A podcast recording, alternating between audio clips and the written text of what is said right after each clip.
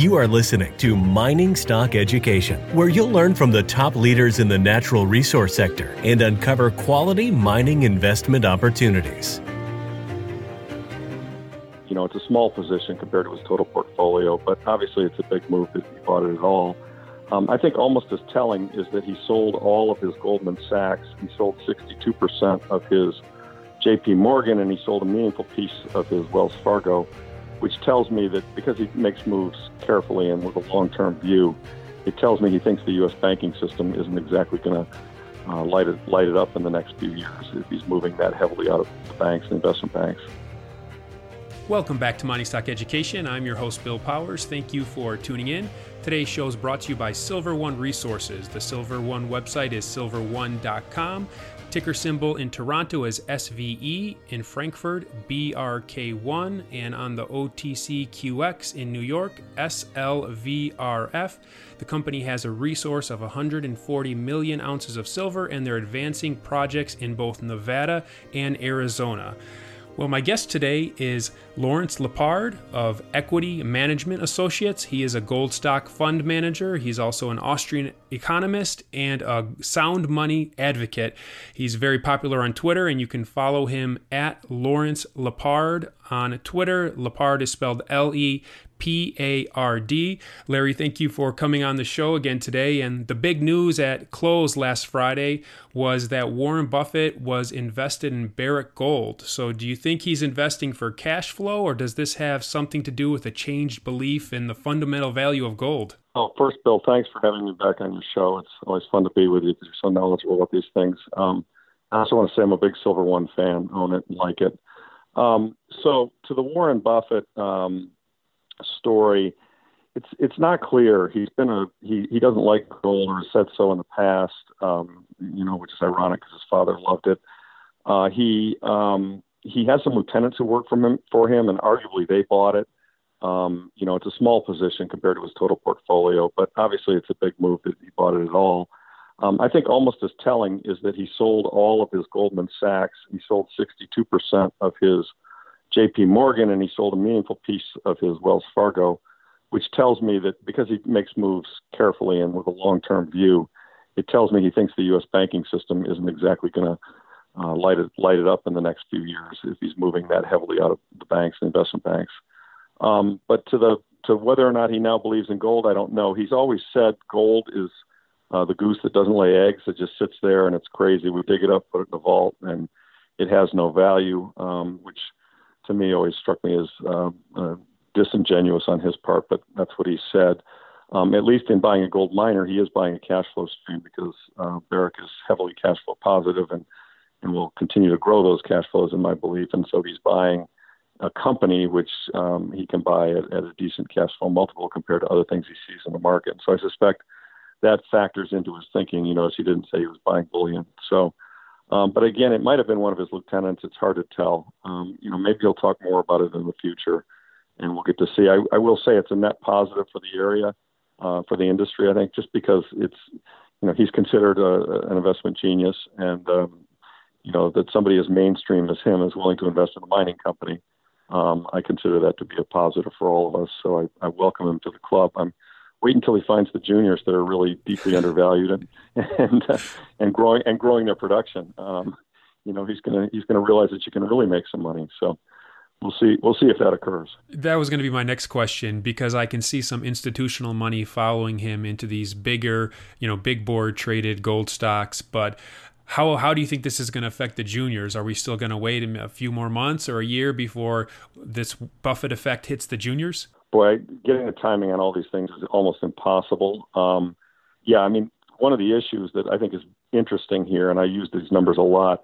You know, uh, Tavi Costa Crescat has figured out that the total market value of all the gold, all publicly traded gold stocks in the world is about 600 billion. Um, so 0.6 trillion. The total financial assets in the world is around 300, 350 trillion.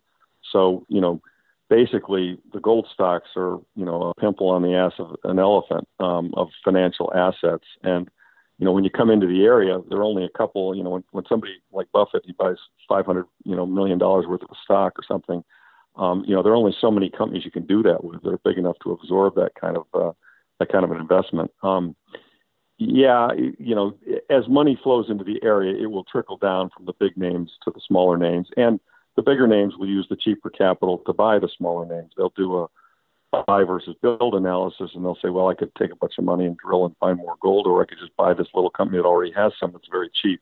And so I think that you know all the companies will move forward. I, I it's interesting. I checked last night, and still the GDXJ and the GDX year to date are about the same in performance, which is very unusual.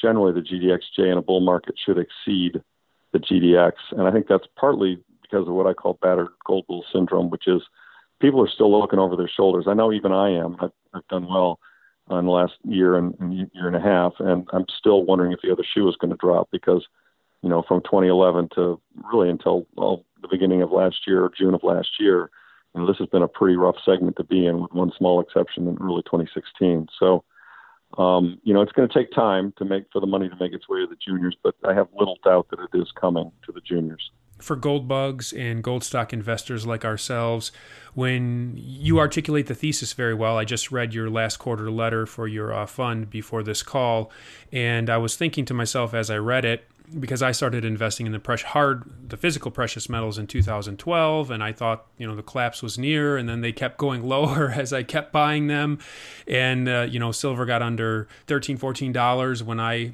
had an average cost basis probably in the low 20s which I'm in the money on now it didn't work in terms of my timing expectation, I guess is the point I was trying to make there. But could there be some fault to the gold thesis, the gold bug thesis right now that perhaps we're not paying attention to? I've thought a lot about that, and I was so wrong the last time around that I'm willing to accept I could be wrong again. Um, as I look at the conditions, you know, I, I think probably the greatest that threat to the thesis is just, you know, government confiscation or, you know, um, outlawing or taxing uh, the whole industry. Um, and, and I rate that as relatively low in terms of probabilities, but, but not zero. Um, so I, you know, I've written in, in the past that I do, you know, I do, I am concerned about that. Uh, with respect to the macroeconomic picture and, and having that wrong, you know, it's possible, but it doesn't seem that way to me. Um, I've, I've examined carefully why we were wrong in 2011 and I don't think we have the same set of circumstances. Um, you know, they they and they did a lot of things back then that that, that made us look wrong that they can't do again. Um, you know, they did Operation Twist to bring rates down. The long rates were long or higher, and they brought them down. They they bombed the market, the physical market, but they're having trouble with that because they've got a shortage everywhere, as as many have pointed out. They're you know they're they're scraping the bottom of the barrel in London to find you know gold and silver to meet the rapidly and largely increased demand for physical delivery. So I, I don't think there's a high probability that we're wrong, but sure, we could be wrong. I mean, I've been wrong before, and I'm sure I'll be wrong again in the future. But um, I, I think the, the other thing I think is important to understand is that in the last time around, they actually printed money and put it into the financial system to you know bolster the financial system to fill the hole created by the housing bubble burst. Um, in this particular instance, you know, the, and, and so it was the bubble in housing that they fixed in 08 and, you know, um, and, and they more by 11, they basically were able with the zero interest rates to get another credit bubble going. I don't think they can get another credit bubble going. And the, the bubble that's bursting this time is much larger. It's not just housing, it's everything. It's stocks, it's bonds, it's the whole damn enchilada. And so the amount and, and you know velocity of money that they're going to have to put into the system is just is orders of magnitude larger and it's not just going into the financial system i mean last time around it just went into the financial system and inflated stocks and bonds this time they're writing direct checks and sending them to companies and people and they're going to have to continue that in fact they're competing on that basis and trump just said he wants to give out $3400 to every family up from 1200 last time and that the dems are holding him back so so there's zero fiscal responsibility and you know that's to me what's that's the driving factor behind this bull market. The fact that the governments literally cannot stop. You, you, you know, if they stop, the markets and the, and the economy collapses. And so they're they're put in, very much put into the position von Havenstein was in when, you know, in 1921 when it was either, you know, um, you know, stop printing money and, and, and have a revolution or keep printing money and have the currency collapse. Pick one. And, you know, because the, the revolution's instantaneous and the currency collapses somewhere in the future, um, I think politicians are going to choose the currency collapse, and they've managed to delude themselves into believing there are no impacts of all this money printing. I mean, you got Stephanie Kelton advising Biden, and you know they, they're saying you know deficits don't matter. Well, it was it was Cheney who said it, but I think everyone's behaving as though deficits don't matter. You know, and in fact, we're running a four trillion dollar deficit, and you know, and we're printing the money to run it, and it's likely to grow. And so, to me, you know, we're we're in the we're in the early but clear stages of fiat currency failure. And so, you know, I think we've got a pretty bright future being investing in this category. Larry, other than gold and gold stocks, which of course would profit from this environment that you've just described, are there any other asset classes or hard commodities or th- things you're investing in outside of gold and gold stocks? No, because I, you know, I try to stay focused on my knitting, which is gold, silver, and gold and silver mining companies. But having said that, you know, I, all all hard assets are going to be favored versus financial assets in in this collapse. In the sense that, you know, if you if you look at the chart that's widely around on the internet, just the GSCI compared to the S S and P 500, you know, commodities are at incredibly historic cheap rates relative to financial assets, and and there has to be a return to the mean, so that, you know, I would expect to see higher prices of oil, copper, wheat, you know, everything that that, that we're going to have as as this money printing finally this time makes it really into the system and the velocity increases and and so forth, I think we're going to finally see, you know, a real runaway inflation. You know, they've they've managed to suppress it for a long period of time, but once it breaks out, it's going to it's going to shock people. I think how expensive everything is going to become, and so, you know, it, that would favor you know commodity related uh, producers uh, in all areas. Um, and you know, as, as Michael Oliver and other great technicians point out, it's often just the, the monetary models that move first. But you know, I think you're already starting. The charts are starting to look very good for a lot of other commodities, and I suspect those would be good areas to invest in. I just I can't do too many things at once, so I try to stay focused on on the one area I'm in. So your outlook for the U.S. dollar then in this environment, it's ultimately down. Well, down in gold terms. I mean, all fiat. You know, there's a there's a raging debate on Twitter about the dollar shake and when the dollar goes up or down against other fiat currencies. I don't think it matters. Um, I, I, all fiat currencies are going to depreciate in value against stuff. And the reason is we've created too many claims, you know, too many fiat currency claims against a, a pool of stuff that's not growing. And so, you know, the stuff is going to cost more per unit of fiat currency because of the fiat currency claims we've created. And so, you know, to me, in, in gold terms, the dollar is going down definitely in DXY terms compared to every other fiat currency, I don't know. I have no clue. I mean, you know, they'll, they'll all decrease relative to stuff. That's my belief. Can you see a hard reset to where even stock ownership is challenged. I know that there are some people that really believe we're going to see a hard reset that say, you know, I'm not even going to gold stocks simply because I don't even when everything pans out, I don't even know if they'll attribute my ownership to that company. Yeah, that's I, was talking about it to an investor about that the other day. I mean, you know, I mean, and I know a lot of people who buy gold stocks and take delivery of the certificates. I mean, for very for that very reason. I mean, if you own a gold stock, it's at a brokerage. The brokerage goes BK, and you can't get at it you know, hasn't really protected you. And, and, you know, there's certainly some risk of that. The way I view it is, and I recommend this to all my clients and investors, is, you know, the core of your savings and your, you know, um, your hard money protection is, is coins and bullion. And that should be big, um, very big relative to the more speculative piece of your hard money investments, which is in gold stocks, which, you know, you're designed to try and grow. I mean, the reason you play with these stocks, and, and, and I emphasize the word play because there's speculation involved, is that you know the stocks can move much more quickly than the metal. And the rule of thumb is if the metal goes up 10%, the stock should go up 30. Now we've been log- lagging on that, and that's because of this battered gold bull syndrome. But but I think over longer periods of time, the stocks multiply the return in the metal because they represent you know cash flow streams that go out into time for quite some time. So um, you know it, it's it's an issue for sure. And and you know, how you weight those. I mean, if you're absolutely convinced this, the entire world is going to collapse and we're going to be, you know, running around with guns and sticks and stones, and brokerages aren't going to pay out, well, then maybe owning a gold stock's not going to do you much good, and the coins are going to be a lot better for barter. Um, I don't foresee that occurring. I, you know, it's possible, but I don't see it as likely. I think a much more likely outcome is that you know these gold stocks are going to perform quite well, and that at some point, I think we're going to have a full monetary reset, whether it plays all the way down to the dollar's worthless, or more likely, in my opinion, is that we get really runaway inflation and at some point somebody steps in and says, okay, you know, we need to do a, a hard deval the way that Roosevelt did it in the 30s, and we're going to have X number of old dollars equals Y number of new dollars, and the new dollar is going to be backed by gold and exchangeable for gold, and uh, you know, we're going to you know, have sound money again. And that's certainly that's certainly my hope, and I believe that's the fairest and correct way to deal with the situation. Now, we may not do that until you know the average politician isn't going to do that until it's forced upon them, is my belief. Well, in your gold stock fund, are you seeing inflows since? Uh, oh March, yeah, April? very, very much so, very much so, but but more modest than you would think. I mean, it, it, it seems compelling and obvious to me, and I would think the entire world would be coming this way.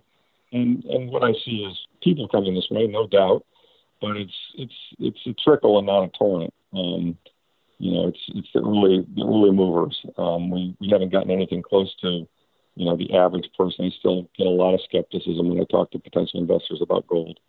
And, you know, the Robinhood crowd isn't coming to it. And, um, you know, you saw the Wall Street Journal just had an article where they kind of poo-pooed it. And, you know, a lot of people think, oh, it's, it's, you know, it's overbought. It's, it's too frothy. You know, it's going to be a bubble. And, and they may be right. It may ultimately be a bubble, but I don't, I don't think in terms of, in baseball parlance, I don't think we're beyond the second inning. I think we're, I think we're very early days, but, you know, I could be wrong. I've been wrong before. So, what's your lockup period, and how do you educate your investors regarding your exit strategy so they don't take their money out too soon? Yeah, well, I try to I, I try to be very honest with them about the risk and the reward at any given point in time. Um, the lockup is 45 days, um, slightly longer for bigger amounts, only because I, I just need to have the time to get liquidity in some of the smaller names I have.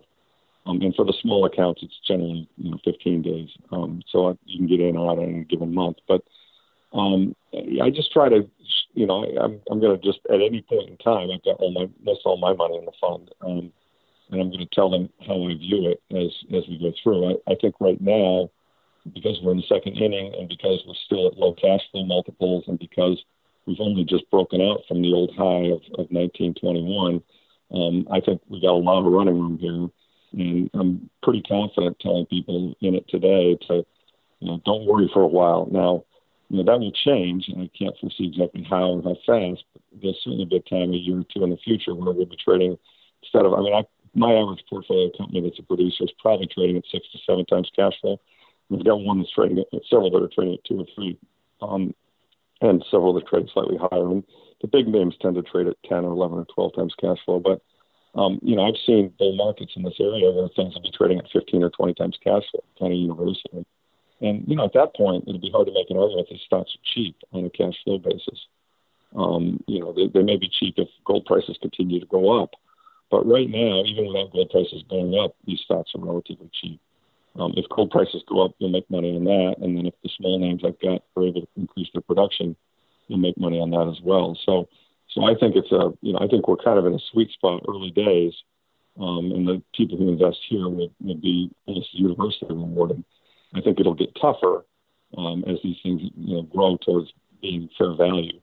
Um, but keep in mind that you know fair value is also always determined by what the price of gold is. I mean, you know, if we're trading at six or seven times cash flow on 1,700 gold, which is the number that most last quarter you know operators were, were selling at, you know, at, at, at 3,000 gold, we'd be selling at, you know, two times cash flow, one and a half times cash flow. So, you know, and at 4,000 gold, we'd be selling at, you know, I don't know, 10% of cash flow. I mean, it's, it's kind of ridiculous. So, you know, um, we all know what the average cost to pull an ounce out of the ground is. It's roughly a thousand bucks. So you can you can look at your profit margin and really pretty much based on looking at the price on Kitco. And um, and you know, as we've all been taught in in finance, you know, the you know, companies worth its discounted future, stream of future expected cash flows. Now, obviously, there's a lot of a lot of issues about you know risk and consistency and long, mine life and grade. And, you know, there are a million moving pieces here, so it's not simple. But um, you know, across a broad spectrum, you know, you you can be sure that the FAANGs aren't selling at you know six times cash flow, and, and, and therefore an implied earnings yield of something like you know 18 percent. I mean, they're just not selling enormous multiples of cash flow. So since the mid March uh, sell off, what can you give us an inkling of what type of stocks you've bought? Have you is it been more of these producers or emerging producers? Well, I, have always said, Bill, that the, the, the, the sweet spot here for the average investor is a, an emerging producer. That is a company that has a mine that's operating, that's generating, you know, it's producing, and that has positive cash flow, and that you know is selling at a reasonable multiple of the positive cash flow, and you know that doesn't have a bunch of you know um, potential risks, you know, jurisdiction, grade, cave in, you know, whatever it might be, and um, and then they have the potential to also grow the production over time, but they're, they're generating enough cash flow either increase the output of the existing mine or perhaps tack on another mine. Um, to me, that's that's the, the sweet spot for this kind of investing, and and you know at times my portfolio has been as much as 80% in those names. Um, right now, it's actually gone down a bit. I've, I've gone down market into the two other categories, which I would term as being developers, which are people who have a resource but the mine isn't built yet or getting close to being built. Um, and then drill stories, which are people who don't even necessarily have a resource. And generally, in my case, they've, they've got a couple of good intercepts and they've got a structure that they think is going to yield a, a large deposit. Um, and in the early stages of a market like this, um, if you can pick those two categories from the developers and drill stories judiciously, um, you can make much bigger multiples on your money than you, you can with an emerging producer. Um, having said that, you can also strike out. So um, but I've, I've I've adjusted the portfolio to be more heavily in those two categories because it's early days, and I could pick up you know good drill stories cheap, and I could pick up good development stories cheap. Once again, as we get further into the market, those become more expensive, um, and they're not as cheap anymore. Um, you know, I might shift back from those early stage things back over into you know the more uh, solid, predictable producing companies. I mean, there's there's a much much greater risk in drill story than there is in a producer, and there's and there's greater much greater risk in a development story than there is a producer. So, um, you know, you've, you've got to have a chance at making five or ten times your money to justify going down market into those riskier situations. If you want to learn more about Larry's fund, go to EMA, the number two.com. And like I said before, Larry is very active on Twitter. Give him a follow at Lawrence Lepard, at Lawrence Lepard on Twitter. Larry, as always, I appreciate your insights and thanks for coming on today's show. Thank you very much, Bill. Always fun to talk to you. Take care.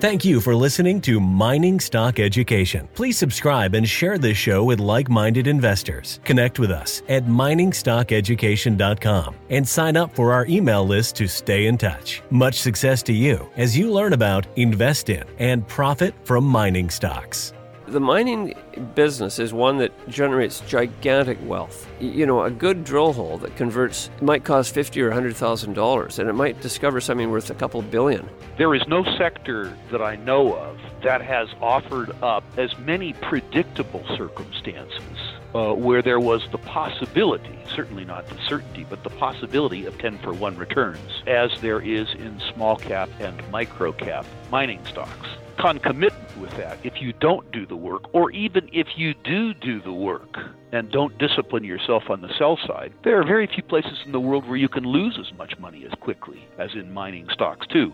I just started to study up on mining stocks and I just became fascinated because this is such a tiny sector and it's so volatile that either you could really you could do really really well or you could pretty much get blown out of the water really quickly the mining sector is a very risky sector. It can take your money very, very quickly. Don't fall in love with stocks. Don't be overly confident and just do your work as best you can. Do your very best, but don't fall in love and don't get too overly confident because um, that's a recipe for disaster.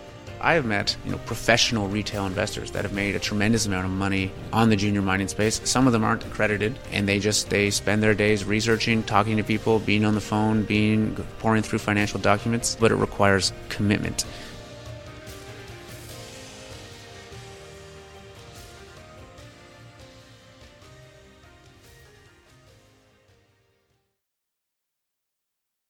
This podcast is for informational purposes only and is not to be considered personal legal or investment advice or a recommendation to buy or sell securities or any other product. We make every effort to be accurate, but the information presented is not to be considered infallible. It may contain errors, and we offer no inferred or explicit warranty. If personal advice is needed, consult a qualified legal, tax, or investment professional. Do not base any investment decision on the information contained on miningstockeducation.com, our podcasts, or videos. Make sure you always conduct your own thorough due diligence before investing, realize that we may hold equity positions in or be compensated by some of the companies we feature and therefore are biased and hold an obvious conflict of interest. For our full disclaimer, please visit our website.